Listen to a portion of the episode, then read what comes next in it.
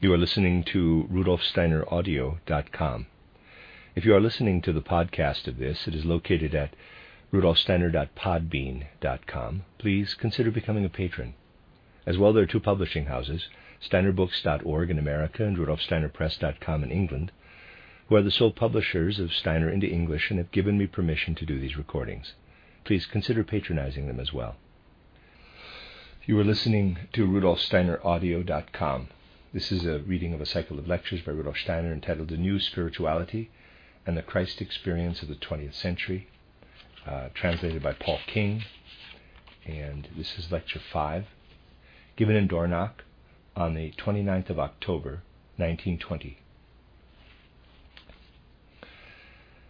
The subject about which I shall have to speak today, tomorrow, and the day after tomorrow, and which was already referred to some time ago, is the special way in which, in the first half of the 20th century, a kind of renewed manifestation of the Christ event is to take place.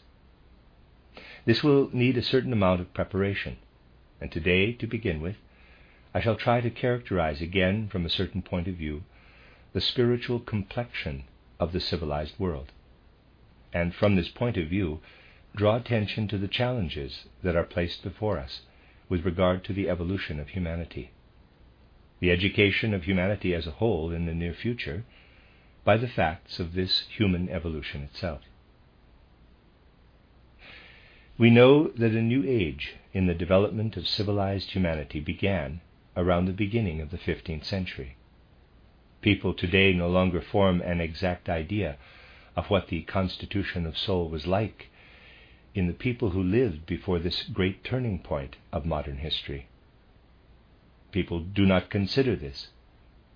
But one could easily imagine how different the soul constitution of Europe must have been, which, over large areas, inclined people to undertake the crusades to Asia, to the Orient. Especially when one bears in mind how impossible an event like this, resting as it did on an idealistic spiritual background, has become since the beginning of the 15th century. People do not consider the completely different nature of humanity's interests before this historical turning point, nor the interests which, since that time, have become particularly important.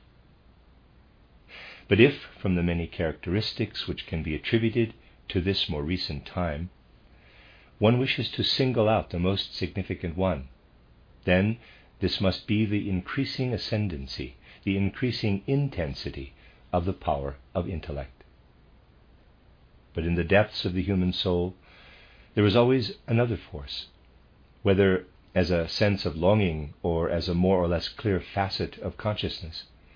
It is the longing for knowledge.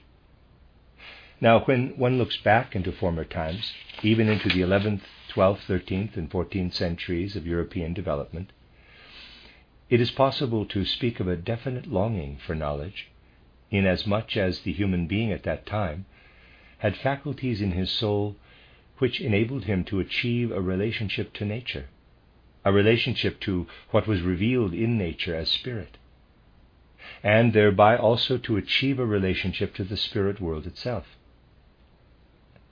Certainly, longing for knowledge has been spoken about a good deal since then, but it is impossible, when one looks completely without prejudice at the development of humanity, to compare the longing for knowledge which holds sway today with the intensity of the longing for knowledge that held sway before the middle of the 15th century. Striving for knowledge was an intense affair of the human soul, for knowledge that had an inner glow, an inner warmth for the human being, and which was also significant for the human being when it came to what moved him to perform his work in the world, and so on. Everything that lived there as a longing for knowledge has become less and less comparable with what has been emerging since the middle of the 15th century. And even when we consider the great philosophers of the first half of the 19th century, we are presented with ingenious elaborations of the human system of ideas but only, if I can put it so, artistic elaborations of it. In neither Fichte nor Schelling nor Hegel, particularly not in Hegel, do we find a proper idea of what had previously existed as a longing for knowledge. Then, in the second half of the 19th century, the striving for knowledge, even though pursued in isolation as was still the custom, enters more and more into the service of outer life. It enters into the service of technological science, and thus also takes on the configuration of this technology. What then is the cause of this? It comes from the fact that it is just in this time that we find the particular development and elaboration of the intellect. This, of course, did not happen all at once. The intellect was gradually prepared for. The last traces of the old clairvoyance had long since become extremely dim. But one can nevertheless say that to a certain degree the last effects of the old clairvoyance, though not the old clairvoyance itself, were still present even in the 15th century. All human beings, or at least those who strove for knowledge, had some idea of the faculties rising up out of the human soul that are higher than the faculties concerned with daily life. Although in olden times these faculties arose from the soul in a dreamlike way, they were nevertheless faculties different from those of everyday life. And it was by means of these higher faculties that people tried to probe to the depths of the world being, and did, in fact, penetrate to its spirituality. This, thus, was knowledge attained. People experienced it as knowing when, from the phenomena of nature, from the being of nature, they sensed, they perceived how spiritual elemental beings worked in the individual phenomena of nature, how the divine spiritual being as a whole worked through the totality of nature. People felt themselves to be in the realm of knowledge when gods spoke through the phenomena of nature when gods spoke through the appearance and movements of the stars. This is what people understood as knowledge. The moment humanity renounced perception of the spiritual in the manifestations of nature, the concept of knowledge itself also fell more or less into a deterioration. And it is this decline of real intensity in the pursuit of knowledge that marks the latest period of human evolution. What then is needed here? It is that which exists at present only in the small circle of anthroposophically striving human beings, but which must become more and more general. Nature's manifestations spoke to ancient human beings in such a way that they revealed the Spirit to them. The spiritual spoke out of every spring, every cloud, every plant. In the way people came to know the manifestations and beings of nature, they also came to know the spiritual. This is no longer the case. But the condition of intellectualism is only a transitional condition. For what is the deepest characteristic of this intellect? It is that it is impossible to grasp and know anything at all with the pure intellect. The intellect is not just there for knowing.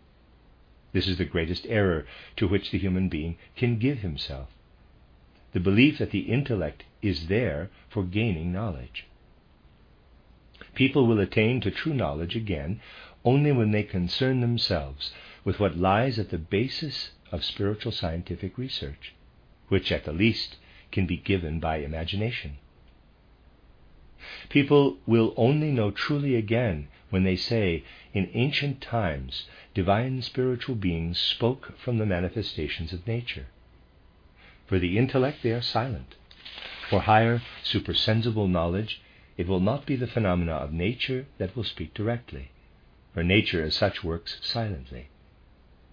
But beings will speak to the human being, beings who will appear to him in imaginations, will inspire him, with whom he will become united intuitively, and whom he will then be able to relate again to the phenomena of nature.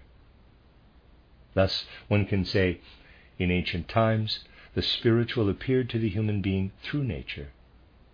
In our transitional condition, we have the intellect. Nature remains spiritless. The human being will lift himself up to a condition where he can again truly know, where, indeed, nature will no longer speak to him of divine spiritual beings, but where he will take hold of the divine spiritual in supersensible knowledge, and will in turn be able to relate this to nature. It was a particular characteristic of Oriental spiritual life, of Oriental knowledge, which, as we know, lived on as a heritage in Occidental civilization, that the Orientals, at the time of the blossoming of the knowledge of their culture, perceived a spiritual element in all the manifestations of nature, that the divine spiritual spoke through nature, whether through the lower elemental beings in individual things and phenomena, or in the whole of nature, as the all encompassing divine spiritual. Later on, there developed in the central regions of the earth that, that which came under the dialectical legal spirit. It is out of this that intellectuality was born. Spiritual culture was retained as a heritage from the ancient Orient. And when people still had this last longing to experience something from the Orient, people did experience something of this in the Crusades and brought it back to Europe. And after they had stilled this longing through the Crusades, the Orient became effectively closed off. On the one hand, by what was established by Peter the Great, who destroyed the remains of the Oriental constitution of soul on the European side, and on the other hand by the blockade set up by the Turks, who, just at the beginning of this age, which we call the fifth post Atlantean epoch, established their rule in Europe. European thought and culture was, as it were, closed off from access to the Orient.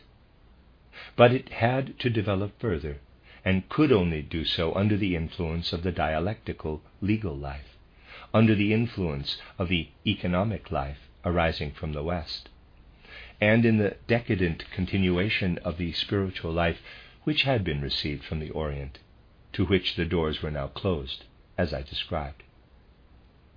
The condition was thereby prepared in which we are now living, where it is up to us out of ourselves to open the doors again to the spiritual world, to come to a perception of it through imagination, inspiration, intuition.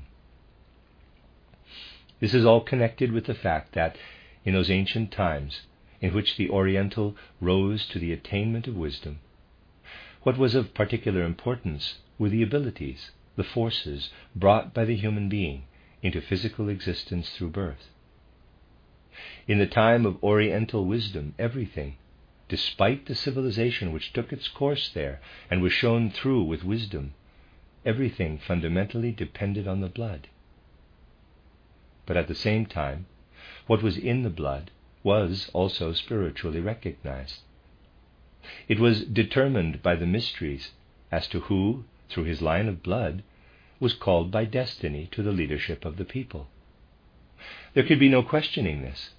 Whoever was called to the leadership of the people by the mysteries was brought to this position because his bloodline, his descent, was the outer sign that this was how it should be. There could be no question of any kind of legal proof as to whether anyone was rightly in his position or not, because against the verdict of the gods, according to which people were allotted their place, there could be no contradiction. Jurisprudence was unknown in the Orient. One knew theocracy, the quote, rule of cosmic order.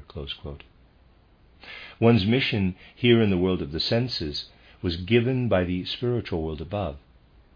The feeling that said that someone was in the right place because the gods had directed his bloodline in such a way that he could be brought to this place was replaced with another in a dialectical legal dress, on the basis of which one could dispute on legal grounds whether someone was entitled to his position or to do this or that, and so on.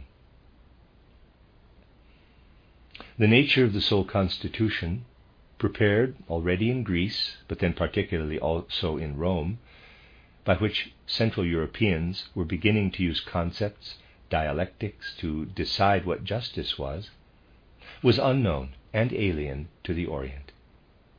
I have described this from different aspects. In the Orient, it was a matter of fathoming the will of the gods, and there were no dialectics for deciding what the gods willed. But we are again at a turning point. It is becoming necessary now for humanity to also take a closer look at this dialectical legal element. For the economic element, which from the West has conquered the world with the aid of technology, is already completely entangled in the state of affairs that has arisen through the dialectical legal aspect. The economy was a minor element in the ancient theocratic cultures which were permeated by the divine spiritual. People did there in the economic life what arose as a matter of course, according to the place and rank into which the gods had placed them through the proclamations of the mysteries. And then the economic life, which began again only primitively, became caught up, as it were, in the threads of the dialectical legal life. For at the beginning of the so called Middle Ages, the Romans, above all, had no money. Economics based on money was gradually lost, and the dialectical legal culture spread in Europe as a kind of economy based on nature produce. The early part of the Middle Ages was basically short of money, and this brought about all forms of military service which were necessary because there was no money to pay the troops. The Romans paid their troops with money. In the Middle Ages, feudalism developed, and with it a particular type of professional soldiery. All this came about because tied to the soil, under the influence of an economy based on the exchange of nature produce, a man could no longer take part himself in distant campaigns of war. Thus, this dialectical legal element grew up in a kind of agricultural economy based on barter and it was only when technology from the West permeated this economic life that the new age arose. The life of this new civilization, which has become so fragile, has arisen in the fifth post Atlantean epoch entirely as a result of technology. I have already described this in different ways.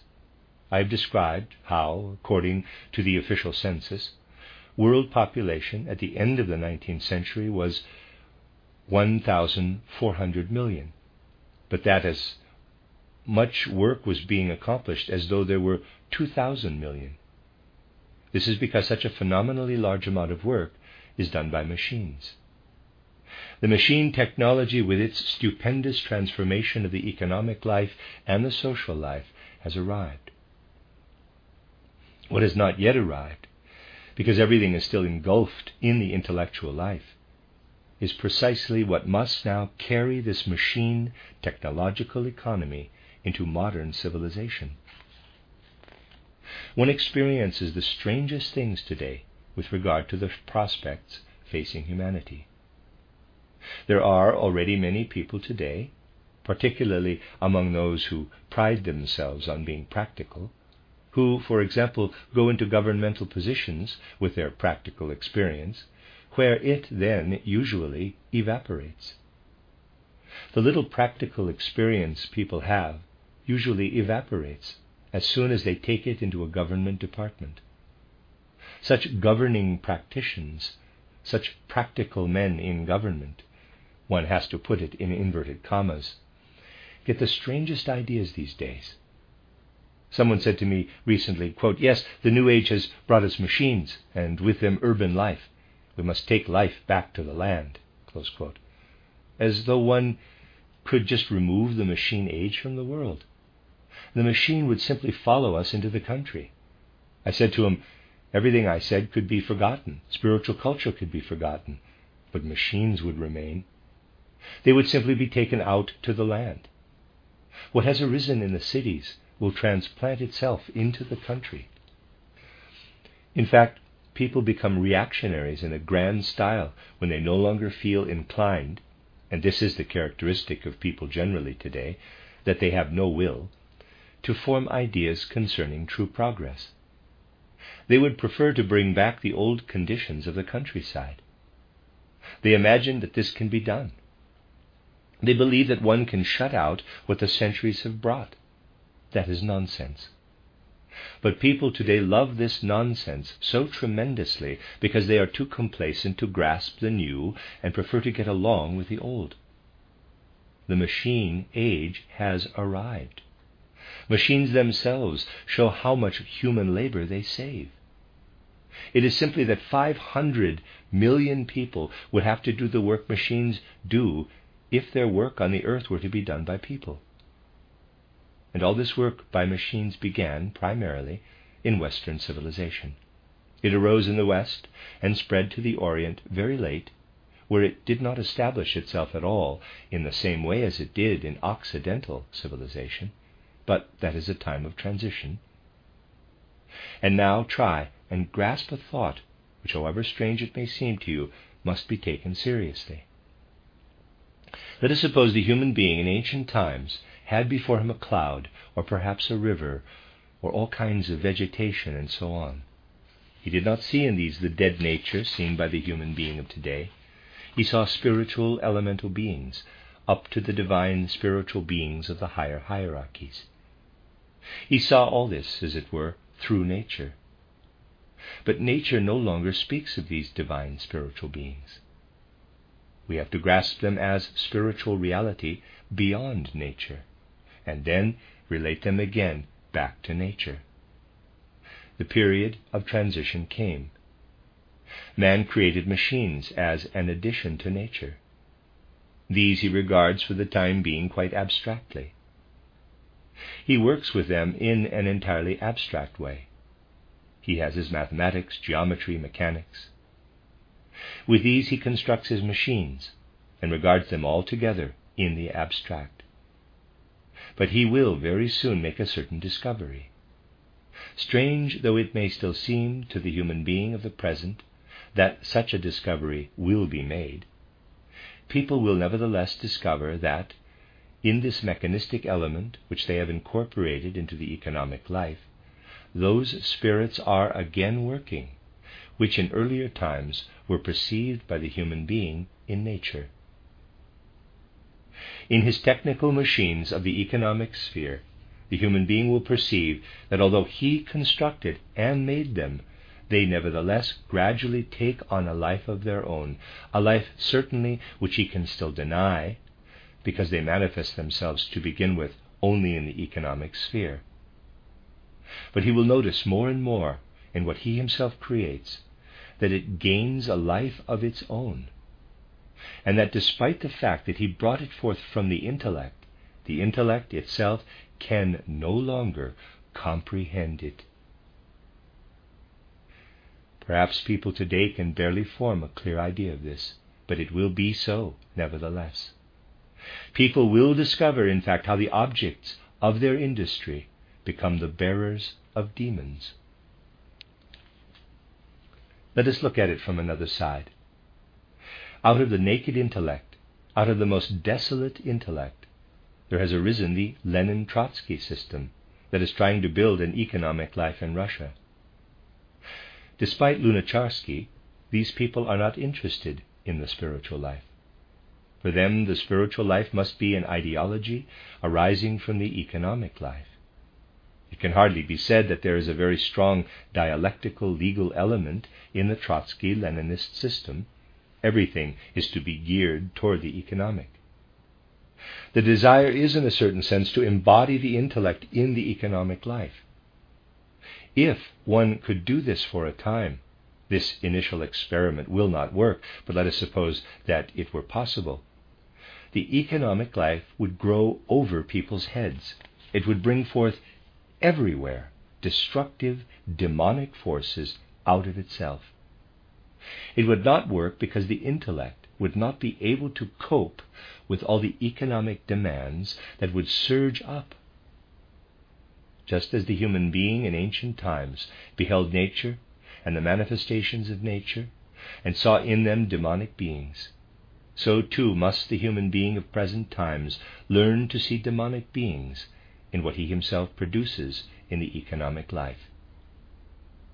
For the time being, these demons, which human beings have not diverted into machines, are still in human beings themselves and manifest as the destructive beings in social revolutions. These destructive social revolutions are nothing other than the result of not recognizing the demonic element in our economic life.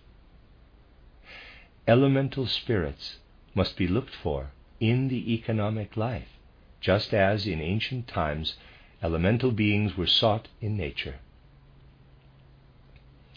And the purely intellectual life is only an intermediary stage which has no significance at all for nature or for what man produces, but only for human beings themselves. Human beings have developed the intellect so that they can become free.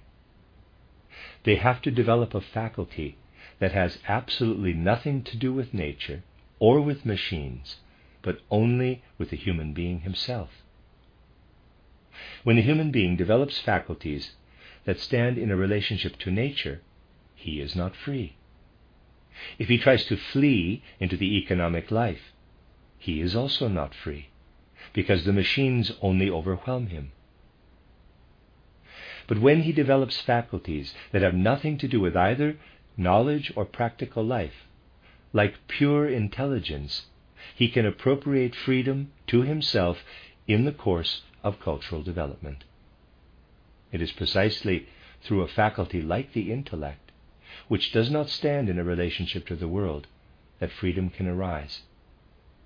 But in order that the human being does not tear away from nature, in order that he can again work into nature, imagination must be added to this intellect.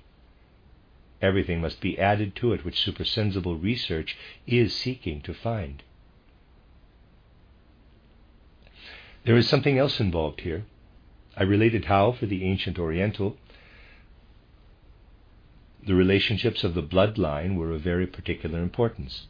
For the wise men of the mysteries were guided by these as though by signs from the gods when they placed the human being into his appropriate social position.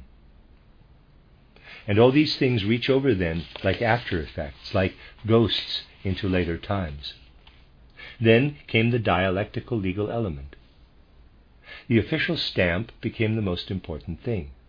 The diploma, examination results, or rather, what was on the piece of paper. That was the examination certificate. This became the important thing. Whereas in ancient theocratic times blood was the decisive factor, it is now the piece of pa- it was now the piece of paper. Those times drew near for which many things are characteristic. A lawyer once said to me during a discussion I had with him, quote, The fact that you were born, that you exist, is not what matters. This did not interest him. It was the birth certificate or the christening certificate that had to exist. That was the important thing, the paper substitute. So the dialectical legal arose. This at the same time is also the expression of the unreal in relation to the world, for the unreal element of the intellect. But precisely in the human being himself, there could develop, as the counterpart of this Maya element in the world, what gave the human being freedom. But now there develops, out of what is signified in paper, which in earlier times was signified in the blood, out of what is signified in the letter patent of nobility or similar documents, something that is already showing itself today and which will continue if things go on as now. And they will continue. Descent by blood will no longer be of importance. The letter patent of nobility and similar papers will have no more importance. At most, only what a man manages to salvage of what he possesses from the past will count. To ask why was not possible when the gods still determined an individual's place in the world. In the dialectical legal age, it was possible to dispute this why. Now all discussion ceases, for only the factual is left, the actuality of what an individual has salvaged. The moment people lose faith in the paper regime, there will be no more discussions. The things an individual has saved for himself will simply be taken away. There is no other way to bring humanity forward, now that nature no longer reveals the spiritual, than to turn to the spiritual itself, and on the other hand, to find in the economic element what people in earlier times found in nature. This, however, can only be found through association. What a human being alone can no longer find can be found by an association which will again develop a kind of group soul, taking in hand what the individual at present cannot decide alone. In the Middle Ages, in the age of the intellect, it was the individual that ruled in economics. In the future, it will be the association. And people must stand together in an association. And then, when it is recognized that, that a spiritual element has to be kept in check in the economic life, something will be able to arise which can replace the bloodline and the patent for the economic life would grow above the human being's head if he did not show himself equal to it, if he did not bring a spiritual insight with him to guide it. No one would associate with someone who did not bring qualities that made him effective in the economic life, and which qualified him really to control the spirits which assert themselves in the economic life. An entirely new spirit will arise and why will this be so? In the ancient times, in which people judged according to the blood, what had taken place before birth or before conception was of importance for human beings, for this is what they brought into the physical world through the blood. And when existence before birth had been forgotten, a recognition of the life before birth still lived on in the recognition of the bloodline. And then came the dialectical legal element.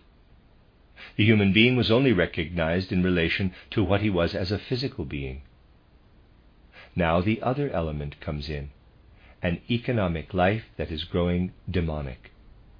And the human being must also now be recognized again in his inmost soul and spirit, being.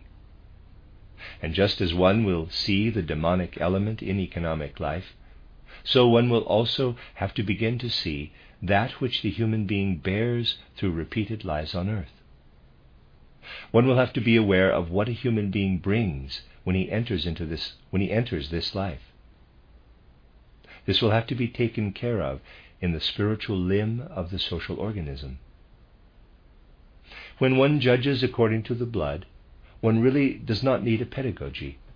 One only needs a knowledge of the symbols through which the gods express where it is a human being, where it is a human being is to be placed.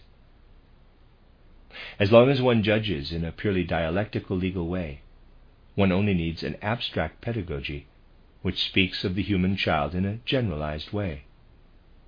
But when a human being is to be placed in an associative life in such a way that he is fit and capable, one has to take account of the following. One must realize that the first seven years in which the human being develops the physical body are not significant for what he will be able to do later in the social life. He must only be made fit and capable in a general way valid for all human beings. In the years between 7 and 14, in which the etheric body is developed, the human being must first of all be recognized. What has to be recognized is what then emerges as the astral body at the age of 14 or 15, and which comes into consideration when the real soul and spiritual core of the human being is to bring him to the place he is meant to be. Here, the educational factor becomes a specifically social one. It is a matter here of gaining a true understanding of the child one is educating, so that one can see that a certain quality in the child is good for this, and another quality is good for that. But this does not show itself clearly until after the child leaves primary school, and it will belong to an artistic pedagogy and didactics to be able to, to discern that one child is suited for this and another is suited for that. It is according to this that those decisions will be made that are the challenge in title Toward Social Renewal for the circulation of capital, that is to say, the means of production. A completely new spiritual concept must arise, which, on the one hand, is capable of perceiving the economic life in its inner spiritual vitality, and on the other can perceive what role must be played by cultural life how cultural life must give economic life its configuration. This can only happen if the cultural life is independent, when nothing is forced upon it by the economic life. It is when one inwardly grasps the whole course of humanity's evolution that one recognizes how this evolution requires the threefolding of the social organism. Thus, because we have been closed off from the Orient in more recent times by the Petrinism of Peter the Great on the one hand, and Turkey on the other, we therefore need an independent spiritual life, a spiritual life that really recognizes the spiritual world in a new form, and not in the way in which, in ancient times, nature spoke to man. One will then be able to relate this spiritual life back to nature but once one has found it, one will also be able to develop this spiritual life in such a way in the human being that it becomes the content of his skills. That he will be able through this spiritual life to satisfy in associative cooperation an economic life that becomes more and more dynamic. Such thoughts as these really must exist in an anthroposophically oriented spiritual science. For this reason, such a spiritual science can only be born from a knowledge of the course of human evolution. The first thing is to steer toward a real knowledge of the Spirit. Talk of the Spirit in general terms, in empty, abstract words, in the way that is, is, accepted practice today among official philosophers and in other circles, and which has become generally popular, is of no use for the future. The spiritual world is not the same as the physical world. Thus, it is not possible to gain a perception of the spiritual world by abstracting from the physical, but only by direct spiritual investigation. These perceptions naturally then appear as something completely different from what the human being can know when he knows only the physical world. People who, out of complacency, wish only to know of the physical world call it fantastic to talk about old moon, old sun, and old Saturn. They find that when one speaks about these former embodiments of the earth, it strikes no chord in them. Things are described there of which they do not have the foggiest notion. The fact is, of course, that they have no notion of them because they do not want to know about the spiritual world. Things are related to them about the spiritual world, and they say, but it doesn't concur with anything we already know. But that is the whole point. Worlds are found that do not concur with what one knows already. This is the way, is it not, that, for example, Arthur Drews, the philosophy professor, judges spiritual science it does not concur with what he has already imagined. Indeed, when the railway from Berlin to Potsdam was to be built, the postmaster of Berlin said, And now I'm supposed to send trains to Potsdam? I already send four post coaches a week and no one travels in them. If people really want to throw their money out, the, out of the window, why don't they do it directly? Of course, the railways look different from the post coaches of the 1830s of the honest postmaster of Berlin. But, of course, the descriptions of the spiritual world also look different from what nests in heads like Arthur Drews'. He, however, is only characteristic of many others. He is even one of the better ones, strange as it may seem. Not because he is good, but because the others are worse. it was first of all necessary to show how, on a strict scientific basis, one can truly penetrate into the spiritual worlds. This is what, in the first place, our lecture course this autumn has been striving toward. And even if this is only at its beginnings, it has at least been shown how, in certain areas of the sciences, knowledge can be raised to a knowledge of the spiritual as such, and how this spiritual element can in turn permeate what is gained by sense knowledge. But what can thus be gained in the field of knowledge, and what will be achieved in contrast to the accepted knowledge in the schools, for it is in this area that fine beginnings are apparent, would remain incomplete. One could, in fact, already show how psychology, and indeed even mathematics, point towards spiritual realms. But it would only be something incomplete, and therefore unable to aid our declining civilization, if a truly elemental and intensive will does not arise from the area of practical economic life. It is necessary that old usages, old habits be truly dropped, and that everyday life be permeated with spirituality. It must come about as a flower of the anthroposophical movement, that with the help of the mood of soul that can arise out of spiritual science, a perceptive understanding of practical life is brought to bear, especially of the practical economic life, and that it may be shown how the downfall can be averted if a consciousness of creating something alive is carried into this economic life. Every day one should keep an ever watchful eye on the so blatantly visible signs of our declining economic life. This old economic life cannot be galvanized.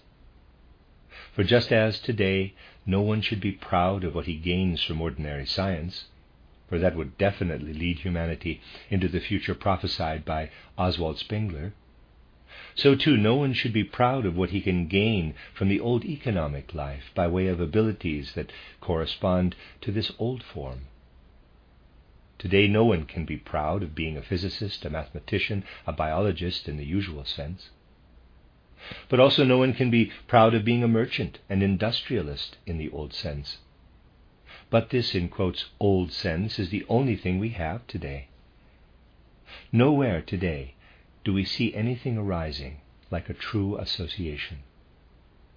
What is really needed as a kind of second event of this Goetheanum is to have something on the lines of this lecture course which could provide something tangible out of the realm of practical life itself, and which could stand side by side with the sciences. We will not get any further with what is contained in just one stream but only when this other side of human striving also has its place. This, today, is still the characteristic feature of our present human evolution. On the one side, the traditional bearers of the old spiritual life, who calumniate and slander one when, working out of the modern scientific approach, one tries to achieve a spiritualization. They already do this today quite consciously because they have no interest in the progress of human development, and because, for the time being, they only think to hold back this evolution of humanity. Sometimes they do so in a truly grotesque manner, like that strange academic who recently spoke in Zurich about anthroposophy and went to such extremes that even his colleagues were shocked. So that, as it seems, this attack against anthroposophy has actually acted as mild propaganda for it. These representatives of a redundant spiritual life persist, however, and will do so ever far more. For they will close ranks with formidable slanders. Here one sees what one is up against, arising in the form of slanders and so on, in regard to untruth. On the other side, one can notice another strong resistance, which, however, occurs in the unconscious.